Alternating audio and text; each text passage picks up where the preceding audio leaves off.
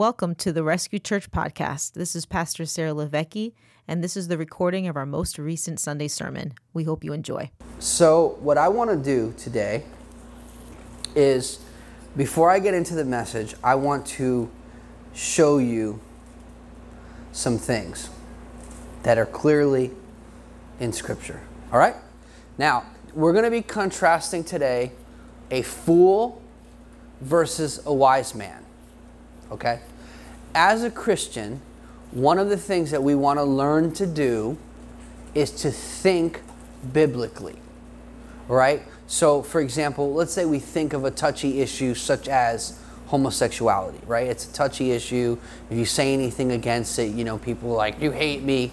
But here's what the Bible says the Bible doesn't say anything favorable about homosexuality. In fact, every time it's mentioned, it's mentioned negatively because it's destructive to human nature and it doesn't release life. And it's not what God intended. So that's one touchy issue. Another thing, let's say we want to talk about money. Our culture, you'll hear within our culture, you'll hear terminology called good debt. The Bible once does not speak about good debt. The Bible never speaks about debt in a favorable way. Never. so so you, you know when you what I'm what I want to do with you guys, and I'm trying to do my best with this, is I want to, to give you the discipline to learn to think about things biblically. Okay, for example, one of one of the ones that's very contentious with people is government, right? So people are like, government should provide free health care.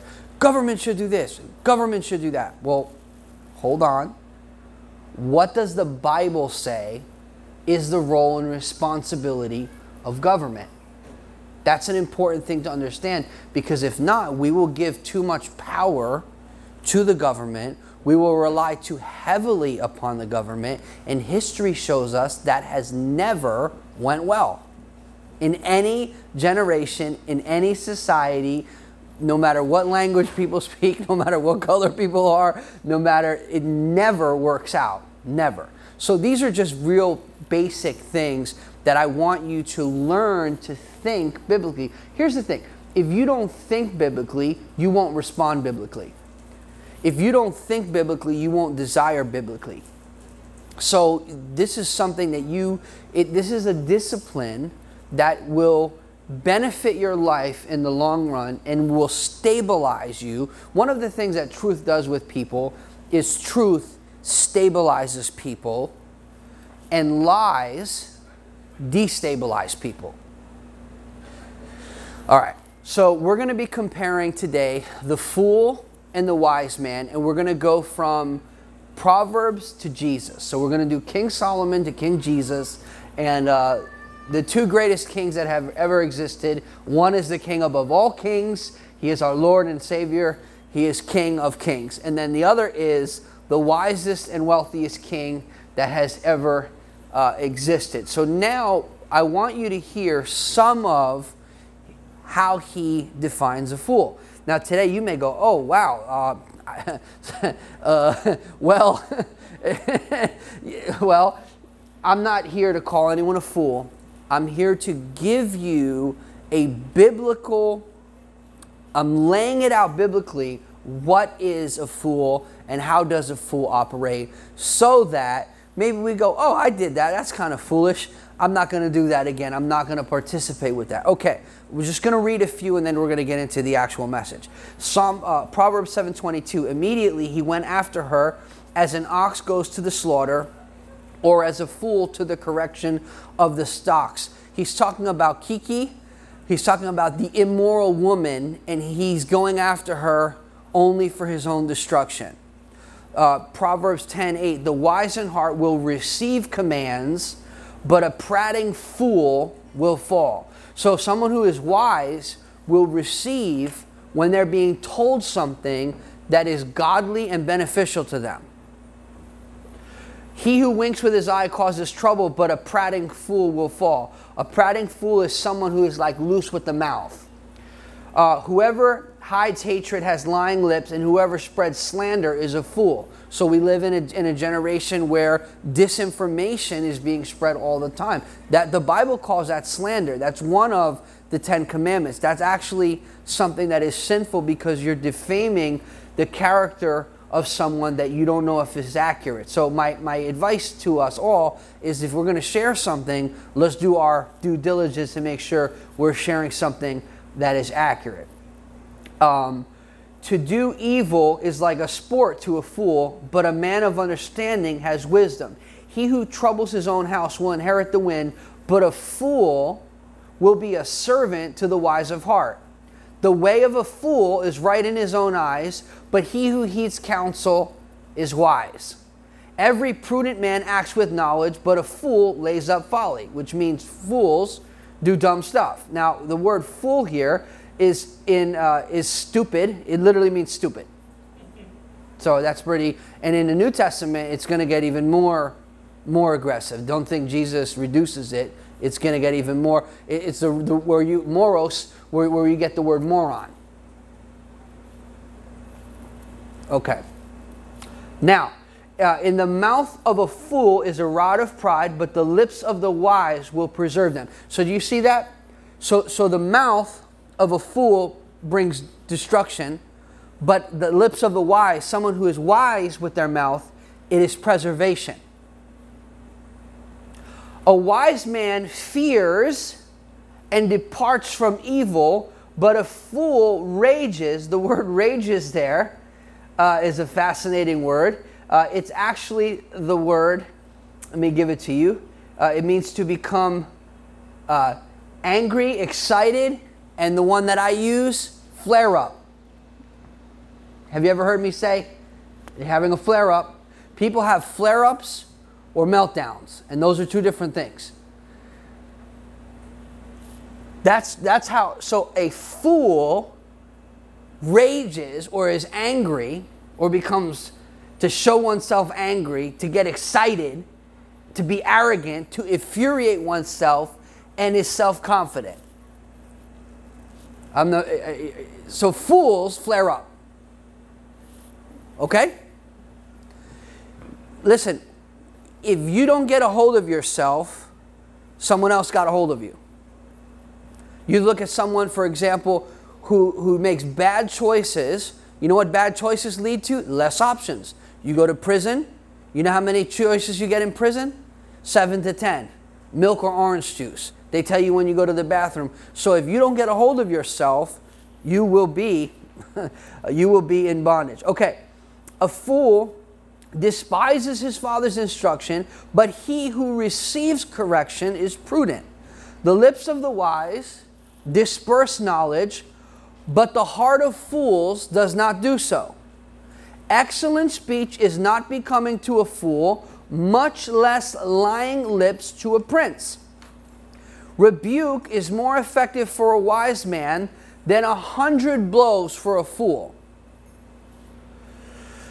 Re- let a man, listen to this, let a man meet a bear robbed of her cubs rather than a fool in his folly.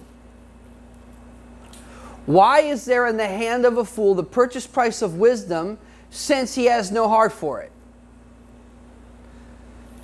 there's more. He who begets a scoffer does it to his own sorrow, and the father of a fool has no joy. Wisdom is in the sight of him who has understanding, but the eyes of a fool are on the ends of the earth. So a fool can only see what is now the temporal, the material, the, the, that's it. That's all they can see. Okay. Even here's here's one good one for a fool. Even a fool is counted wise when he holds his peace. We know what that means? If you shut up, no one will know you're stupid. So if you are with smarter people than you, be quiet and listen. In my early 20s, I was talking when I should have been listening. So I'm using my own stupidity to help you. If you are around wise people, don't talk, listen. Okay?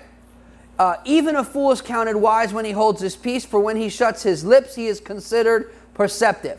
Here's another one. A fool has no delight in understanding, but expressing his own heart. A fool does not seek to understand, a fool seeks to be understood. Better is the poor who walks in his integrity than one who is perverse in his lips and is a fool. Do you know that integrity is more valuable than money? Okay?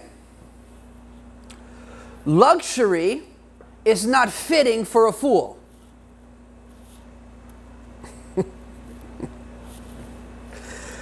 Much less for a servant to rule over princes. It is honorable for a man to stop striving, since any fool can start a quarrel or a fight. Do not speak in the hearing of a fool, for he will despise the words of your the wisdom of your words. Wisdom is too lofty for a fool; he does not open his mouth in the gate. As snow in summer and rain in harvest, so honor is not fitting to a fool. Okay? Do not answer a fool according to his folly, lest you be like him. In other words, do not come down to people's level if they try to get you out of character. But then it says this answer a fool according to his folly, lest he be wise in his own eyes, which means do not come down to their level but hold your peace, be peaceful so that they can see the error of their own way. Listen, when someone is all bent out of shape and you're calm, you know what they look like? Crazy. Have you ever seen that? Your peace is more valuable than people's craziness. Now, this is one of my favorite ones here. He who sends a message by the hand of a fool cuts off his own feet and drinks violence. So to trust the untrustworthy is like cutting off your legs and drinking death. See, in the ancient world, they, they, this was this was an in our world today. This was an encrypted message. In the ancient world, if you sent a message through an unfaithful messenger, the message wouldn't be delivered. So you cannot trust the untrustworthy. Like one who binds a stone in a sling is he who gives honor to a fool.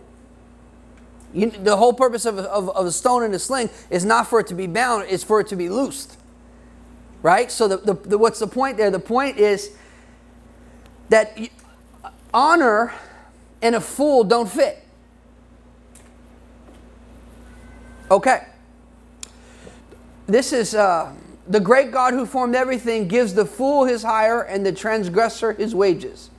As a dog returns to its own vomit, so a fool repeats his folly. Listen to me. It's not an addiction, you're a fool. It's not a disease, you're a fool. I was a fool. And until you're gripped with the reality that in God's eyes you're being a fool, you will not repent and change. You will make excuses. How do I know? I've been there. So I'm not I'm not pointing a finger. I'm saying I'm extending a hand to come up out of that, come up out of your your vomit because a fool to his folly go, it's like a dog going back to his vomit. That's nasty. Right? Here's another one of my favorite ones. Though you grind a fool in mortar with a pestle along with a crushed grain, yet his foolishness will not depart from him. This is fascinating. The picture here is a huge stone that grinds wheat. So if you put a fool in the grinder and you put the huge stone on him, you cannot squeeze stupid out of him.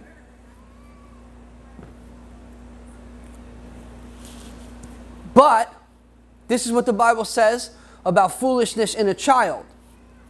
The Bible says foolishness is bound in the heart of a child but the rod of correction will drive it far from them. So you have a window of time where you could actually beat stupid out of your kids. And I'm not talking about abuse them or harm them, but a little whooping is not going to hurt them. In fact, when they don't get disciplined, you're teaching them there's no consequences. And you are cursing their future when you don't discipline your children because the world is not going to be that nice to them. So, discipline, if you were abused, you got to forgive your abuser and get healthy so that you can discipline your children well. If you were neglected, you got to forgive them so that you can discipline your children well because that is responsibility. And the purpose of discipline, this is very important. People want the benefits of discipline, but they don't want discipline. Discipline is to get the worst out of you and get the best from you. That's what discipline is.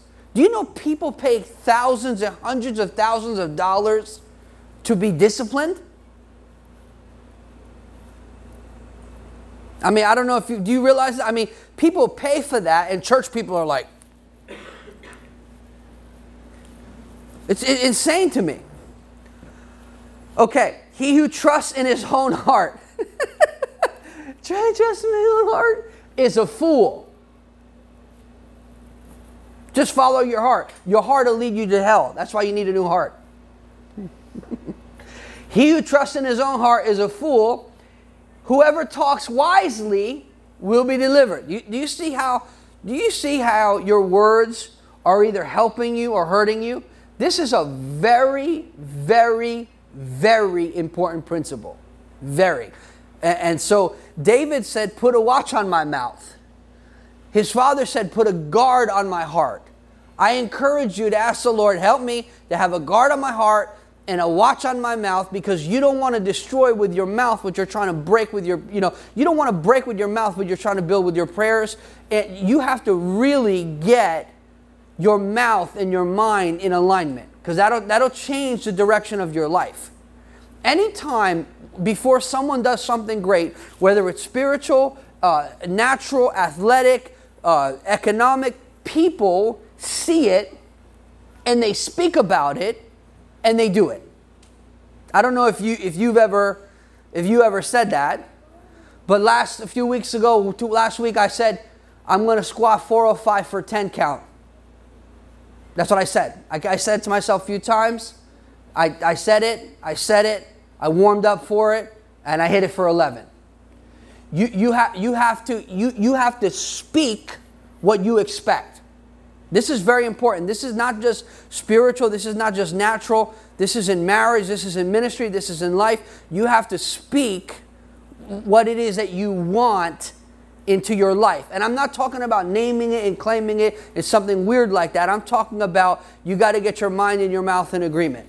If your own mind and your own mouth are in agreement, how can your home be in agreement? If you can't even get in agreement with you, how can you be in agreement with someone else who's crazy? All right. A fool, okay, here goes. If a wise man, hold on, let's go back. If a wise man contends with a foolish man, whether the fool rages or laughs, there is no peace. A fool does not have peace. The word peace there is also patience. So whether he's mad or sad, he's got no peace because he's a fool. And the thing, the thing with the, the thing that is, I think, difficult in our culture is our culture wants to lighten the blow on everything. So they're like, you're not, you're not addicted, you have a disease. You're not sinful, you have a condition. You don't have sin that leads to death, that leads to hell, you have issues.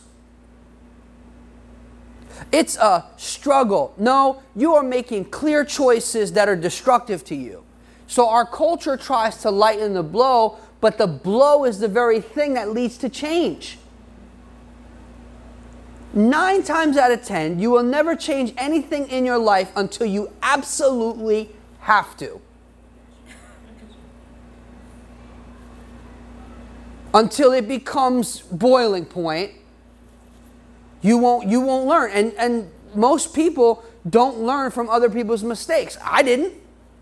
Most of my most valuable lessons were expensive and stupid. But until I was confronted about stupid, I didn't change. So this is something that you have to let God confront you. Okay. A fool vents all his feelings. But a wise man holds them back. I'm venting, I'm venting, I'm venting, I need to vent, I'm venting, I'm venting. No, you're broken and you're leaking and you need to get healed. And if you're going to vent, make sure you vent to wise people.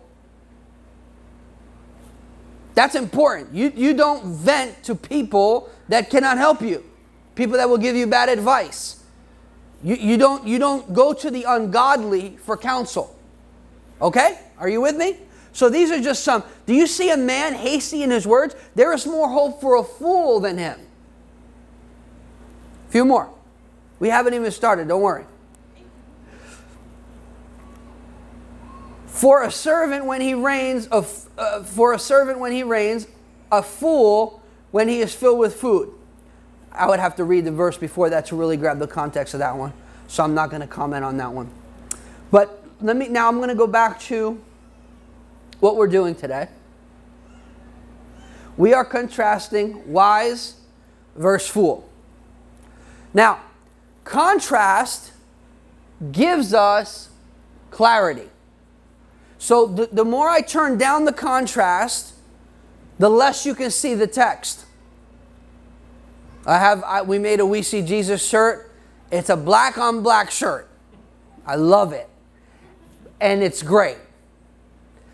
And you cannot you have to get closer to it to see it. Okay? Now, if I would do the same shirt with black and white, the white makes it pop. I realized I really enjoy the black and white combination. And for, for the life of me, I could not understand. I got seven, eight, ten pairs of sneakers the same color. Why do I like this contrast? I like it because it provides clarity. And I like clarity.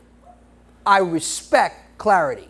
If I hear my son talking and he starts sounding like a woman going around the bush, I'll say, Tell me what you want. Don't talk to me like that. Tell me directly what you want, not around. It would be nice if you brought flowers, honey. Like, do you want flowers? Tell me what you want, son. You want pizza? Talk to me. Contrast gives us clarity.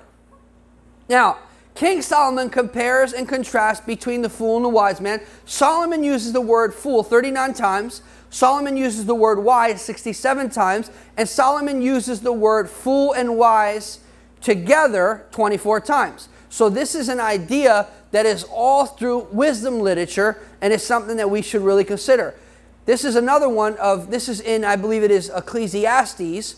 Um, it is better to hear the rebuke of a wise man than the song of fools. David said, I would rather be smitten or slapped by a righteous man. Okay. This was again, a fool vents all his feelings, but a wise man holds them back. This is not talking about suppressing how you feel. This is talking about let's make this our culture, modern culture. Do not go online and have a meltdown online. Do not go on Instagram and have a meltdown because your marriage is struggling. Do not, do not make something private public. If you need to share it, share with the Lord first. Open up your heart, be intimate with God. Pour out your complaint, pour out your disappointment, pour out your frustration, pour out your pain, pour out your hopes.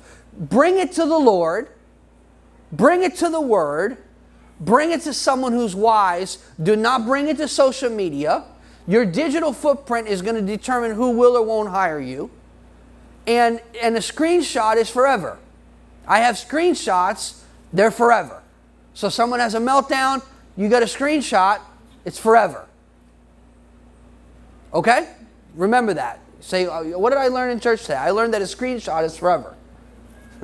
and I also learned that if you send something on a text, that's sensitive, be, beware, it could come back to you. It could come back to you. So be very careful who you open up your heart to and how you open up your heart and where you open up your heart. It's not wise for a man to really open up deeply to a woman who is not his wife. If you cannot talk to your wife about everything, that's a problem. If you, if you cannot have open communication with your wife, that's a big problem. If you can't say, I need dinner, I need sex, I need this, I need that, if you can't speak plainly, that's a problem.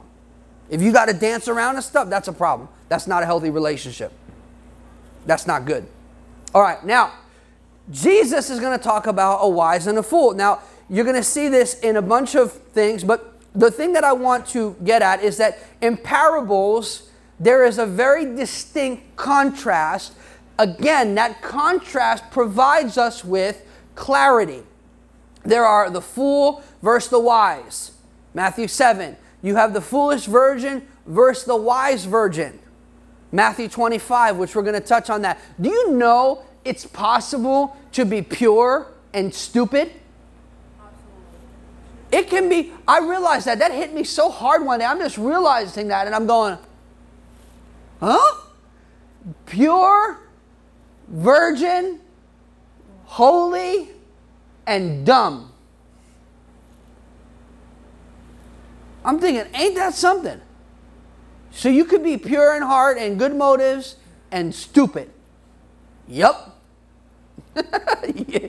now you got good and faithful servant versus wicked and lazy servant. You got good tree that produces good fruit, and you got bad tree that produces bad f- fruit, and a good tree cannot produce bad fruit, and a bad tree cannot produce good fruit. And a man is known by his fruit. What does your life produce, right? So in parables, Jesus is teaching our spiritual eyes to see. The Bible says that Jesus does not judge by the sight of his eyes. So Jesus doesn't go, okay, Roshan has cool sneakers. I like him better today. Okay, this and that. No, he doesn't look as we look. He looks at the fruit. Remember when Jesus was playing, praying for a blind man? And the blind man said, I see men walking as trees. Remember that story? Jesus first opened that guy's spiritual eyes. Second, he opened his natural eyes. Jesus does not judge as we judge. Jesus judges by the fruit on a tree. Are you guys with me? Okay. So now, in parables, again, Jesus is teaching our spiritual eyes to see. This is very, very, very, very important because if you can't see it, you cannot apprehend it. In the spirit, things start with seeing and hearing so that you can receive and apprehend. So this is important. Think of we'll give you in the natural. I'll give you a natural example. What am I talking about? You, you go to you go to the city of Dubai. If you look in, in the 80s, there was the Toyota building. Nothing. And now it's probably one of the most incredible cities in the whole entire world. In fact, it's actually overwhelming. It overwhelms your senses because of the amount of consolidated wealth in one area, in one small area. It's really, I've never seen anything like it. I've been all over the world. I've never seen anything like it. You, they have the, the highest tower in the world. Uh, it's a thousand feet above the Freedom Tower in, in, in terms of height. That existed in someone's mind before it ever was built. Someone saw it before they built it. So, in the spirit or in the natural, if you don't see something first, you can't build it. That's why seeing is very, very important. Okay? Now, in parables, Jesus gives spiritual understanding to the seekers. Seekers are seers. What do I mean by that? I mean that if you ask, seek, and knock, you will receive. I mean that if you seek, you'll find. So if you are a seeker, you shall find. You have to be a persistent seeker in the kingdom and in life. If you want something, you have to search it out. You got to seek and knock and look and keep looking and check and keep checking so that you can then apprehend something. I can tell you many, many, many times in the spirit and in the natural, I have continued to seek until I found, and I found things that you normally would not find at that price. Many times. I can, my wife will tell you. It's, it's a fact. So, anyway, Matthew 7 uh, 27. This is 24 through 27. Now, I want to just bring you just a little bit of this first. We'll start in verse 21. This is uh, Jesus saying, Not everyone who says to me, Lord, Lord, shall enter the kingdom of heaven, but he who does the will of my Father. Many will say in that day, Lord, Lord, Have we not prophesied in your name, cast out demons in your name, and done many wonders in your name? And then I will declare to them, I never knew you. Depart from me, you who practice lawlessness. The King James says, workers of iniquity, which is a reference to Psalm 6. But anyway, he continues here. This is Jesus speaking. Therefore, whoever hears these sayings of mine and does them, I will liken him to a wise man who built his house on the rock. Not a rock, the rock. This word is Petra. Not the word that he used for Peter, which is Petros, which is a little piece of a rock. This is the rock, Petra. And upon this rock, Petra, I will build my church. He, you are Peter or Cephas, which is Petros. That's different. It's a different word. It's like, okay. Therefore, uh, and, and the rains came, excuse me, the rains descended, the floods came, and the winds blew and beat on that house, and it did not fall, for it was founded upon the rock. Okay. But everyone who hears these sayings of mine and does not do them will be like a foolish man who built his house on the sand, and the rains descended, and the floods came, and the winds blew and beat on the house, and it fell, and great was the fall. Now, I don't know if you've ever seen houses fall on people. I have seen and been in environments where whole entire houses fell on people where everyone in the house is crushed to death.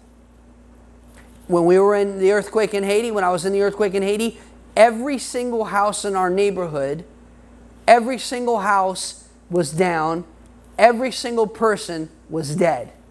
Our house was the only house where people lived and everyone lived, and the only thing that happened was a girl got scrape on her foot. So I'm telling you, this is not a pretty sight. When it says great was the fall, the word great is the word mega. Big, it's a big fall. When a house pancakes on, on, on people, not, not a really, not a nice sight. Okay? So this is the thing. Whether, whether we're talking about the fool or the wise man, they are living in the same reality. Which I give people this prophetic word, they don't like it. I said, a storm is coming to your house. they don't like that prophetic word. A storm is going to come to every man's house to test the foundation of that house to see what is that that house is built on. Okay? So you have the rains, you have uh, the rushing floods, you have the winds that beat on the house. So the fool and the wise man are going to go through the same stuff. Hello?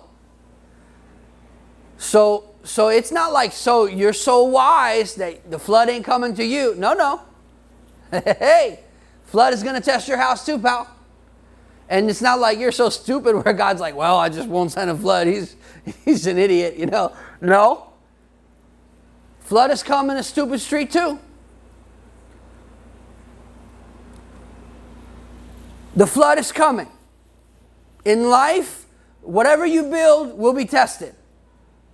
It'll be tested by time. It'll be tested by opportunities. It'll be tested by desires. It'll be tested by frustrations. It'll be tested by disappointments. It'll be te- everything we build will be tested. Everything.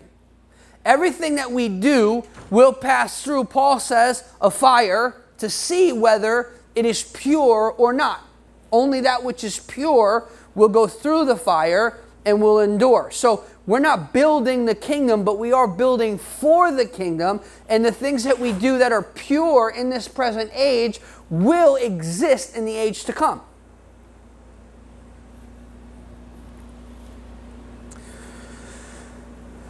All right.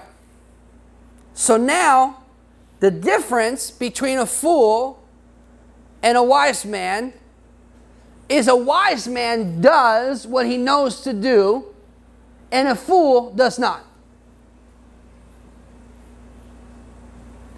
I know people are like, I need something deeper than that. a lot of people know how to build wealth, not a lot of people are wealthy. A lot of people know uh, spend more than you make. That doesn't lead to, to wealth. right? Are you with me? A lot of people know, well, if I have a, a lower caloric intake, I will lose weight. Well, I got a gym membership, but having a membership doesn't mean you bench three plates. You got to go. You got to be consistent. People, many people have a recipe, but don't bake the cake. You know what the Bible says? You're a fool. And I've been there, so trust me, I, I, I'm not, you know, I want stupid broken off me in every way. so, anyway, so now I want to just leave you with a thought. What is the foundation of your actions? What are the foundations of our actions? Any preachers here today? My dad and Brett are not here. Desire. Give me another one. Don't religify me. Give me, give me something. Feelings. Okay. How about motives? Right?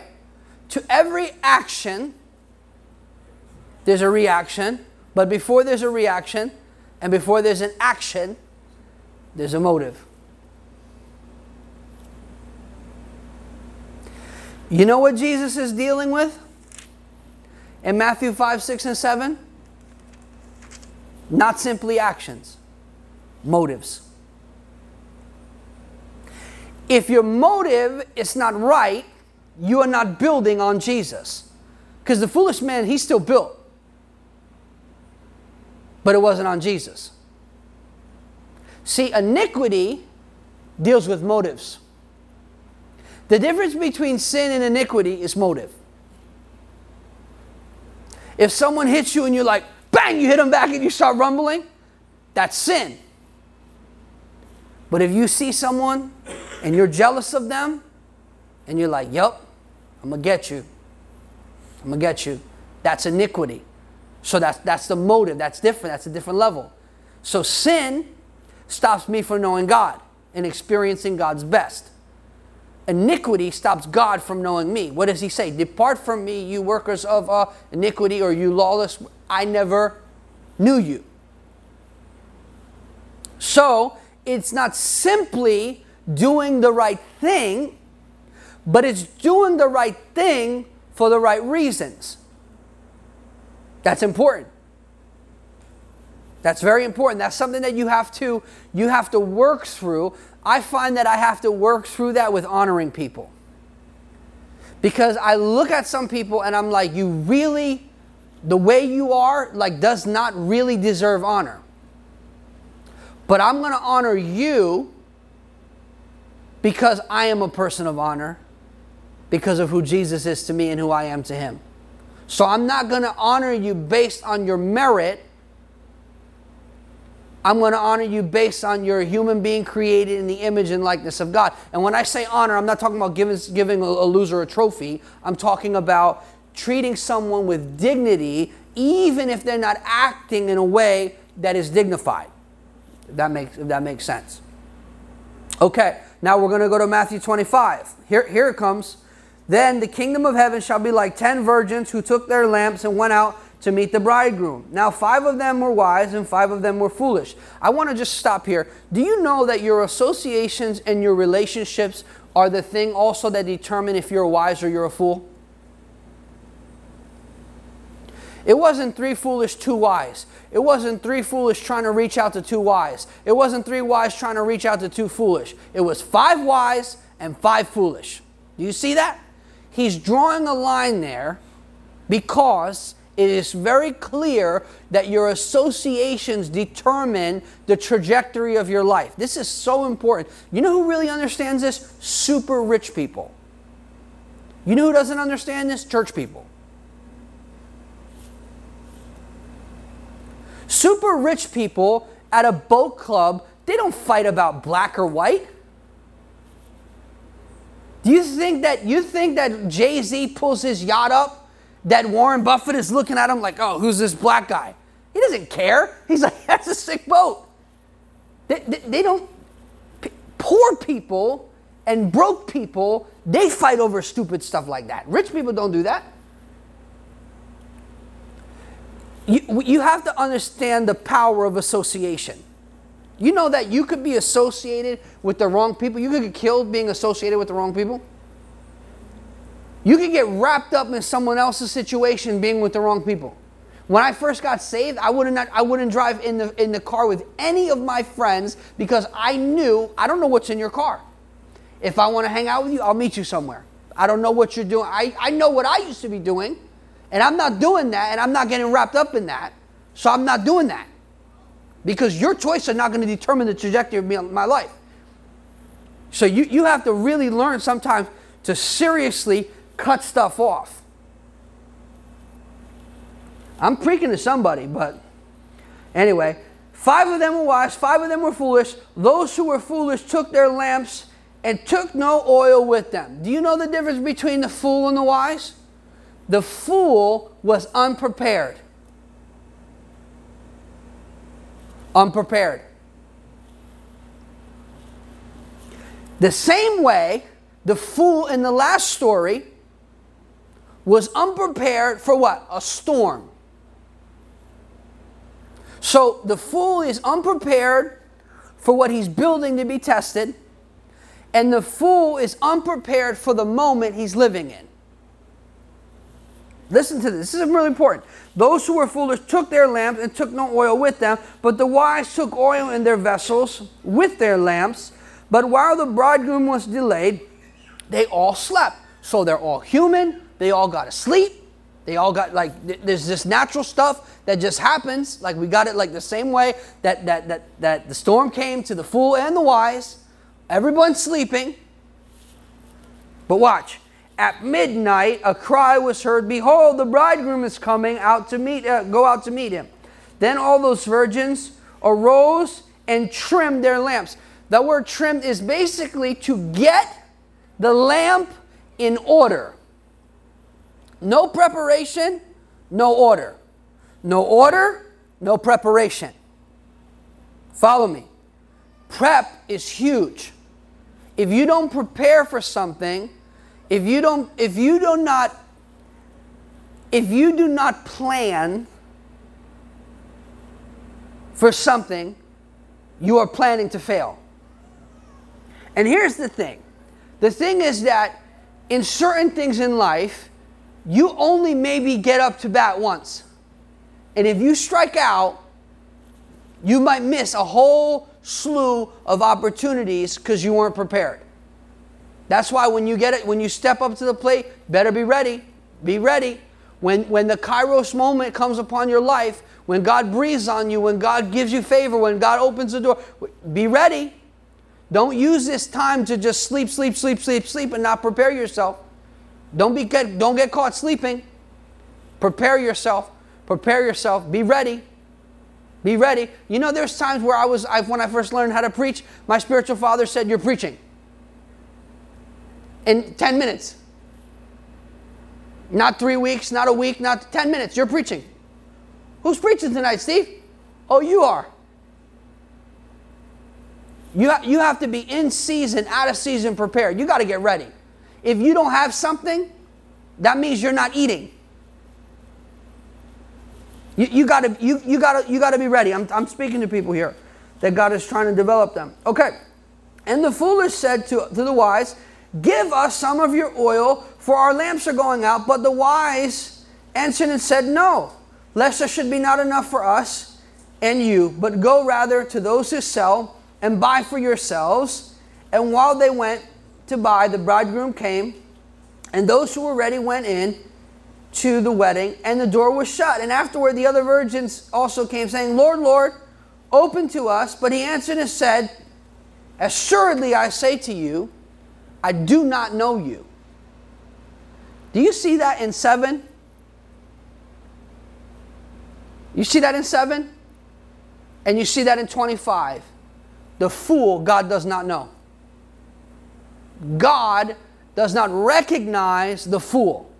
The fool is not welcome with God. Listen, the gospel is radically inclusive. What does that mean? It means that Jesus died for everyone, not some people, everyone. But if you don't receive Jesus, you're not in. People are like, I received Jesus today. That's cute. It's more about Jesus receiving you. Oh, I found Jesus. That's beautiful. Jesus wasn't lost. So, so what, what this is about is, and here's the good thing with God. Let's say the Bible, you know what, you know what the you know what the Bible should do? The Bible should teach you how to pray. You, are reading, you read, you go through the Proverbs list of fools. You're like, man, out of 48 of those, I'm 12. okay, no problem. All you have to do is say, God, I don't want to be a fool. Make me wise. Humility activates grace. God says, I'm coming for you. No problem. I got you. It's just acknowledging Him in all your ways, acknowledging Him and saying, I need you. Humility makes someone irresistible to God. If a man or a woman humbles themselves before God, in due season, God will exalt them. The word due season is kairos. It means that your promotion is kairos, it is from God, not man. God chooses, not man. God chooses, not a board of elders. God chooses, not the deacon board. God chooses, not your boss. God chooses, not your wife. God. God is the one that brings you forward when you humble yourself, which is counterintuitive because we want to be exalted and brought forward. God says, when you go down, I bring you forward. It's opposite. So, this is something. So now it's possible again i have to say this again is really when I, I, don't know about you but when this verse hit me it was just like a ton of bricks hit me it is possible again to be pure and stupid and you know anyway okay but he answered and said Assuredly, I don't know you. That's this is not. Can I show you something? He's showing us outcomes. You know what we, we do, especially church people that have been in church a long time. Church people are wanting to seek a deeper meaning than the meaning he just gave you. like Jesus just interpreted his whole five through seven in three verses, and then we want something deeper than Jesus because we want something ethereal so that we can feel good or be excited instead of something that penetrates our heart and causes us to change. You know, so many things that are simple are not easy. You know how simple it is to pay debt? I did it. Say no to yourself. Do you know how much it hurts you to say, I cannot afford that? That hurts your ego. But that's what you need to say. That's how you climb out. I mean, there's things that you, you have to literally say, no, I cannot do that. It's embarrassing. I've been there, I know. That's not, you, you, you know, you can look at someone and you're not, maybe not everyone is in the same season. So you cannot, you cannot do things accordingly. I don't go shopping, you know, with Brett's uh, bank account. You understand what I'm saying? That's Mary's job. I don't do that. You, you know, you cannot, you cannot look at Ray Sean sneakers and think that you're going to be in a rap video next week. Because that's his. That's his. That's, that's, that's not, you don't know what it took for someone to become and to get where they're going. So you have to be faithful where you are. This is what I want to I want to leave you with faithfulness because this is this to me this the next thing really shook me. Because I don't know about you, but I like progress. I'm Greek. Greeks are always thinking. Is I like progress.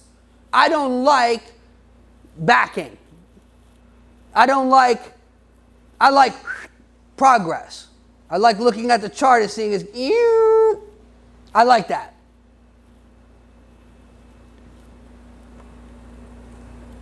Some of you don't know the chart I'm talking about, but when you make investments, this is the goal of the investment. green, that's right. green. Green is good. Right? I like that. But instead of chasing that, chase faithfulness. Watch this, this next thing here. This is, I'm going to wrap up here. The parable of the talents, the kingdom of heaven is like unto a man traveling to a far country who call his own servants. The word servant is not the word servants, it's the word doulos, it's the word slave. These are the people that ate the crumbs from the master's table. So in Rome, the, the lords or the, or the masters of the house would take food and slide it off the table. Like that's foul. And the doulos would wash feet, and the doulos would eat food from the master's table. These are douloses. The doulos is about to be entrusted with something. Watch this. I want to show you this. If you get this, this is a game changer. For the kingdom of heaven is like a man traveling to a far country who called his own servants and delivered his goods to them. Whose goods are they? The master. Okay.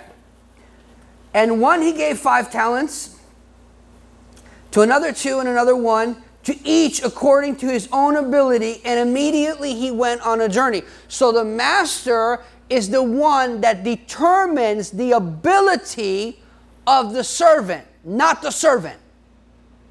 So don't ever be mad at the cards that you've been dealt because you either made those choices and you, you chose that hand, or this is your measure to see how you play the hand that you've got. I cannot play a hand of cards. You know how cards work. I cannot play a hand of cards that I haven't got. I can only play the hand that I have. I can only steward the measure that I have. Right? Okay. Then he who received five talents went and traded with them and made five talents. It's a hundredfold return. And likewise, he who received two gained two more also. That's a hundredfold return. But he who had received one went and dug in the ground and hid his Lord's money. And after a long time, Chronos, the Lord of those servants came and settled accounts with them. So he was gone for a long time.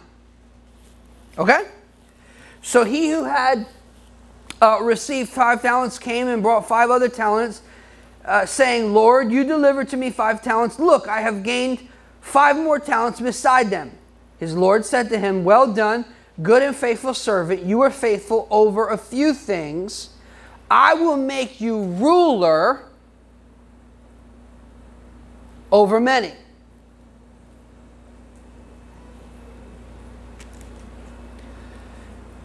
Positionally, something just changed. Positionally. He goes from a doulos, which is a foot washer, and a crumb eater, to a ruler. Now, this word ruler here is an interesting word because it's to appoint or ordain, but it's to be ordained or appointed into a permanent position. Are you tracking with me? So if you are faithful with what is temporal, you come into a permanent reward. Okay, this is important. This is very important. Paul says in suffering, right? He's talking about suffering and he says that this temporary light affliction, did you see everything he went through? He called that a temporary light affliction. We think we're afflicted if Wi Fi doesn't work.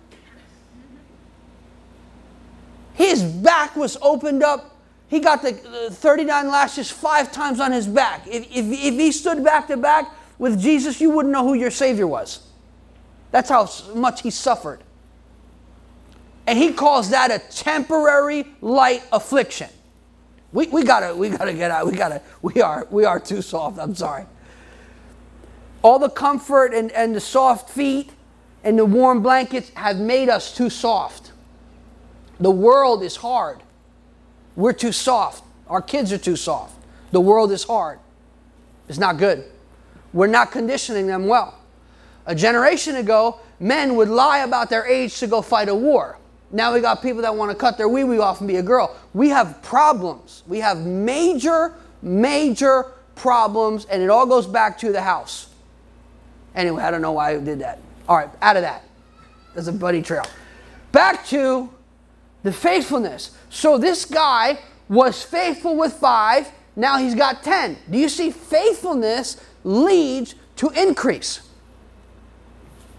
Who wants to increase? I want to increase. I'll raise my foot. I mean, I mean, I really like increase. I appreciate it because I didn't have it. I know. I appreciate everything. And I'm going to say this to you everything, and my wife knows this is true, everything that I have is from the Lord. So I don't feel guilty. I don't feel ashamed. I'm not flossing. I'm thankful. Everything I have is from the Lord. When I came in, I got stripped of everything. I had nothing. The Lord told me, Give your car away. I had nothing. Nothing. I got stripped. So anything I have is from the Lord. And anything we do is not based on a credit card fronting. Everything is the grace of God and the mercy of God. That's it. So that's, that's why when God does something for you or when God gives you something, you don't act like you bought it and you don't act like you deserve it, but I'm thankful and I'll boldly tell people He did that. So, anyway, so now the guy with two, he's faithful. Now he gets four. That's good. That's good. I mean, this is good. So, but but this is what I want you to see. Faithfulness is transformational. Faithfulness leads to transformation. Transformation is when you yourself don't recognize you. I don't know if you've experienced this, but when you get born again and desires leave you and things leave your taste buds and desires are gone and you are stuck with yourself, which is not easy, but you are stuck with yourself and you realize, oh, snap. I'm seeing this whole situation totally differently because I'm born from above. I've been brought into the kingdom and now I don't see it as I would have saw it. I don't want it as I would have wanted it. I, something radically has changed. And, and faithfulness leads to that type of transformation because now this guy is different positionally. He goes from a doulos, which is on the floor, to now at the table. And, and his, his position is not temporary, but it's secure. When someone is secure positionally, they operate differently. Secure people operate differently. You know what I will tell you about secure people? Secure people smile. Not a fake smile. Deep, inwardly, there's a level of joy that comes with security. Let me continue. We're almost done. The children's church workers are done. Okay. Okay. Okay. His uh, verse 21. His Lord said to him, Well done, good and faithful servant. You were faithful over a few things. I will make you ruler over many. So again, you see the transition from few to to many. Do you prefer few or many? many. Amen. I start crying. okay. Well done, good and faithful servant, reliable, trustworthy. Uh, you are faithful over few, I will make you rule over many. Enter into the what? Joy of your Lord. So, so see, see this. Joy, faithfulness, many, position, ruler, appointed, secure. That's what faithfulness leads to even if you get persecuted, even if people are not happy. That's not your problem. Enter into the joy of your Lord. I mean, that's, that's, that sounds good to me. Okay. His Lord said to him, Well done, boom, boom, boom. Okay, good and faithful. Enter into the joy of your Lord. Boom. Verse 24. Then he came who had received the one talent and said, Lord, I knew you to be a hard man, reaping where you have not sown, and gathering where you have not gathered seed. His first problem is he's not viewing his master correctly.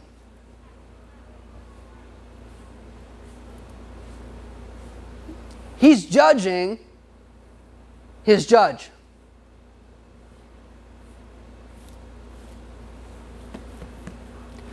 He has a theological problem.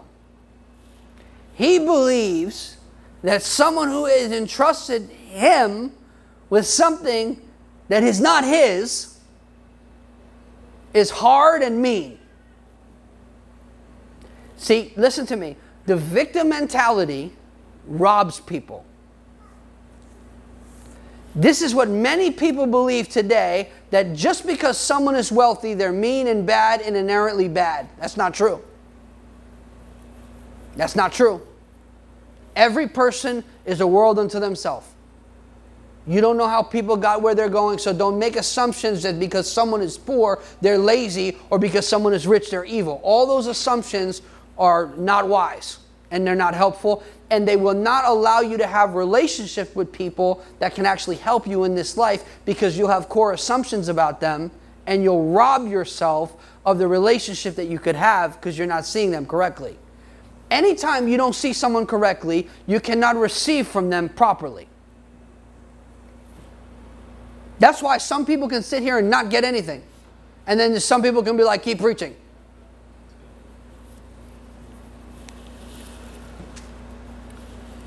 All right. I was afraid and I went and I hid your talent in the ground. Look, there you have what is yours. So fear and an incorrect perspective of his master led him to bury a talent. Now, this talent is not the talent of singing. I know that we want to talk about talents and stuff, but this is actually money. A talent is, is, is, a, is, a, is currency, is, is a form of currency. It's the money of their day. It's a certain measure of money of their day. So he takes the $100 bill, and instead of doing business with it, he puts it in the mud. Now you're just giving the guy dirty money. Watch what he says. But his Lord answered and said, You wicked and lazy servant, you knew that I reap where I have not sown and gather where I have not scattered seed. So you ought to have deposited my money with the bankers, and at my coming I would have received back at my own with an interest.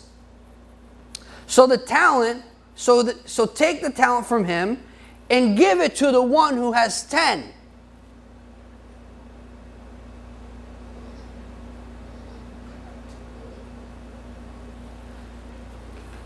Let's make this real. We're going to take the paycheck of the guy who's struggling and we're going to deposit it into the account of the person who has no needs simply because they were not faithful. Let me tell you something don't tip God, tithe. God doesn't want your tip. And I don't need your tithe. Because if you're not faithful, God will be faithful to me. In every season of this church, when people walked out, God sent people. God will be faithful to me. My source is not this church. It's through this church, but God is bigger than that. And He showed me when people were not faithful that He was faithful. I'm saying this for you. Do not tip God tithe. Give the first 10% of all your increase. I told you that. This is very important. This is a principle. This is one of the principles of faithfulness. Oh, my wife tithes. You're not your wife. My husband tithes. You're not your husband. If you if you have increase, be faithful with that increase. When you're faithful with what you have, you're telling God that you can be trusted with more. This is a very important principle. DK is going to share a testimony soon about doing things God's way. So you don't think this is some sort of shakedown. Because it's not a shakedown. This is, this, is, this is how we live in, as kingdom people. Okay, so you ought to have deposited the money and get interest. So you know what? God expects you to prosper. God expects you to succeed. Let's say you have a bad father and he's like, oh, you're a loser. Or let's say he abandoned you, was never there. He never spoke destiny over you. Sarah's calling me out now saying it's time. Shot clock. I got the shot clock. So, so now you didn't have a dad. No one spoke life over you. No one told you you're going to be champ. You're going to be success. You're going to kill it. You got it, bro. You can do it. Nobody told you that.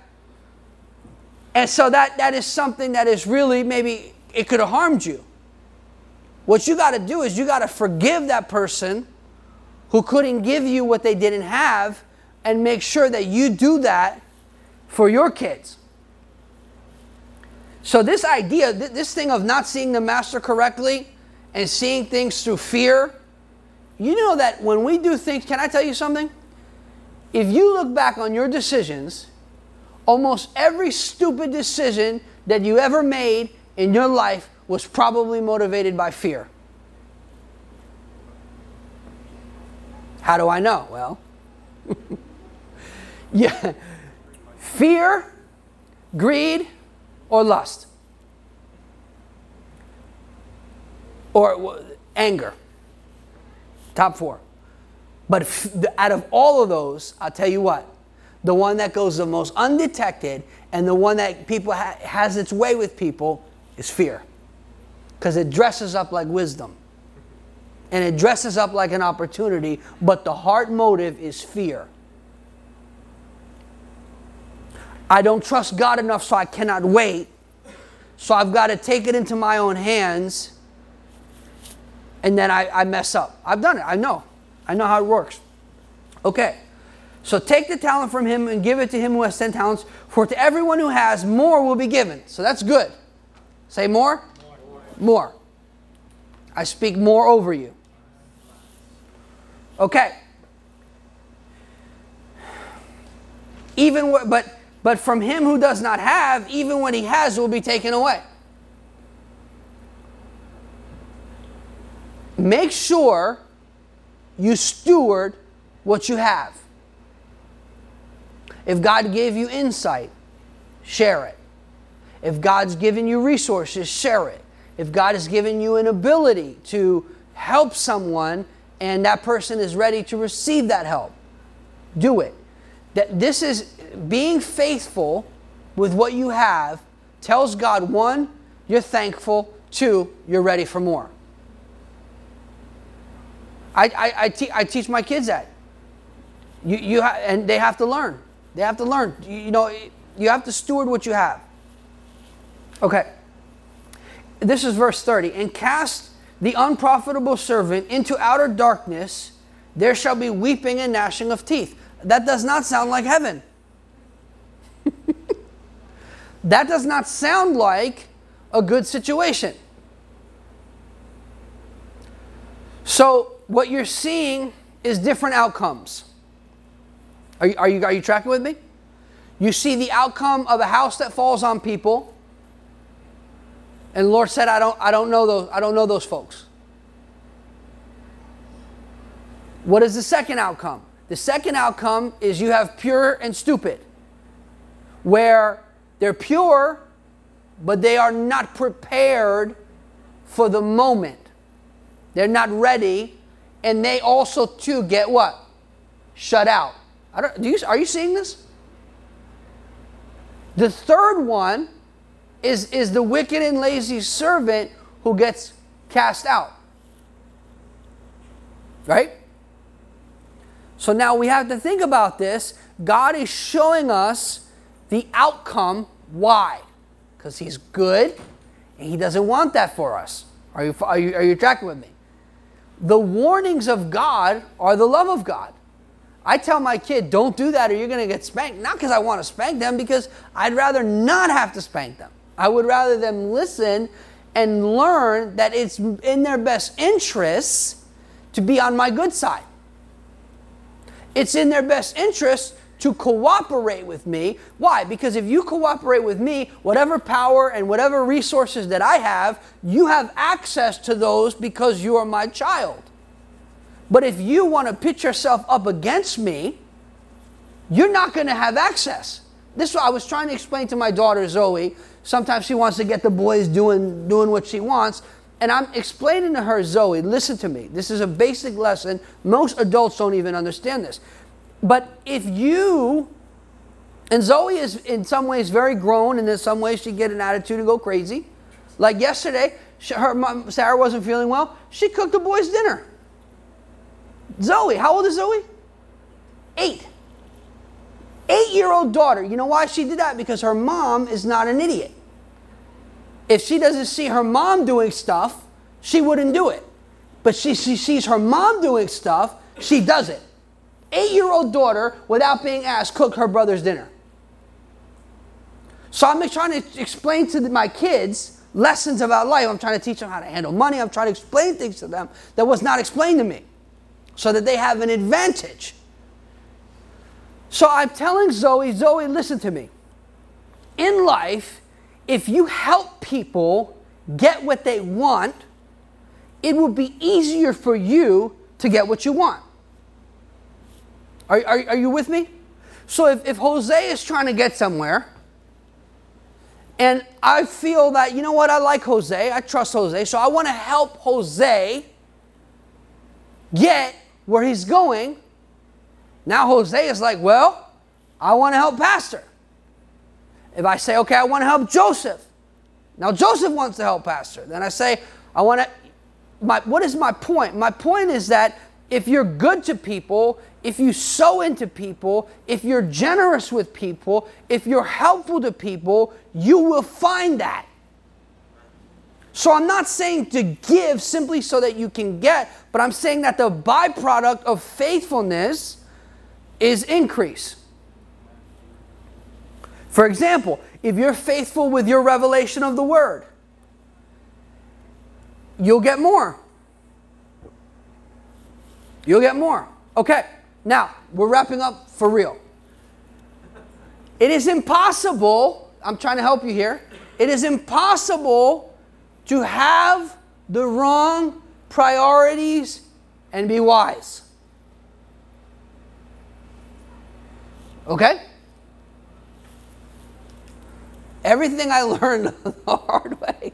Okay, your choices determine whether you are wise or a fool. Your choices. This is another one. Your friends determine whether you are wise or a fool. If you want to, let, let me say one thing to you. If you want to fast track your way in the kingdom, fast track. In other words, let's say you felt like you wasted time. Welcome to the group, right? One time the Lord said to me, if you want to cut your problems in half, hang out with people who are twice your age because older people are not into drama. They're not into they don't have time for drama. So if you have no people that are in your life that cause you drama, then you can help other people with their drama. Isn't that great? So your friends determine whether you're wise or fool. So your friends can either accelerate your life in the kingdom or hold you back. This is why I'm really almost every time I preach, this comes up. And the reason this comes up is I'm going to tell you why. I am not the beneficiaries of rich parents. I am not the beneficiary of a great education. I am the beneficiary of a merciful God with great relationships that were formational in who I'm becoming. And I'm very thankful. So that's why that comes up. If I say that, I don't say that to be jerky and say cut everyone off and only hang out with perfect people. That's not what I'm saying. What I'm saying is if you want to move in the kingdom, you have to cut off associations that are not moving in the same direction. Okay? Last one. The man who doesn't know what he knows to be true and good is a fool. There are times where I have been a fool. I have valued what I want now over what I want more, or what I want now over what I want most. But you have to start thinking, if you're going to be wise, you have to start thinking long term and eternal. Long term and eternal. Not short, not quick, not fast. Long term and eternal. The Bible says this a righteous man leaves an inheritance to his children's children. So that means that a righteous man can see two generations into the future and make provisions now. So that, that's a reshaping of generations. This is some of you, some of us have this opportunity. For those of you who are not handed a silver spoon, you got to pave your way. You got to let God do it for you. You got to let Him show you. But the decisions that you make now, wise decisions lead to compound interest. Compound. Similar to what is the biblical way of saying that? goodness and mercy following you. Bad decisions, interest. Good decisions, dividends. I'm talking financially. Good decisions, you follow God. Goodness and mercy is following you. That means that there's decisions that you made six months ago that'll come upon you in six months. There's decisions that you made 10 years ago that, that will come upon you 10 months from now. You, you know the point. It's not about when, it's about that you are intentionally planting seeds of faithfulness because you're trusting in a faithful God and you're going to believe that God is going to be faithful to you and He's going to bring a transformation and He's going to take you from slave or from servant to ruler. So that when you are in a position of power, you can be a blessing to people and not abuse that power. But you don't want to be the guy who's misjudging his master, and you're all messed up, and you're motivated by fear, and you bury it instead of invest. Investing is really important. And I'm not just talking about money, I'm talking about your relationships are either an investment toward your future or something that is trying to pull you back toward the past. Everything in your life is an investment. I'm spending time with some people this week. I prayed. I don't want to waste my time. God, I pray that this would be a meaningful time. I don't want to waste my time. I don't like wasting time. If I want to waste my time, I want to waste my time, not you wasting my time. and I don't want to waste time. I want to invest it. All right, let's pray. Lord, we thank you for the full hostage today. And we thank you for your people that you love and you want them close to you. You want them to build their house on the rock. You want them to have oil in their lamp. You want them to be prosperous and wise. And so I'm asking you, Father, for you to help anyone who needs to dig out, to dig out, and that you would bring favor, debt cancellation, miracles, Lord, financial miracles, and that you would teach us to trust you in every area of our life. In Jesus' name, amen. Thanks for listening to the Rescue Church podcast. We would love to see you in person. For more information, visit rescuechurch.tv slash invite.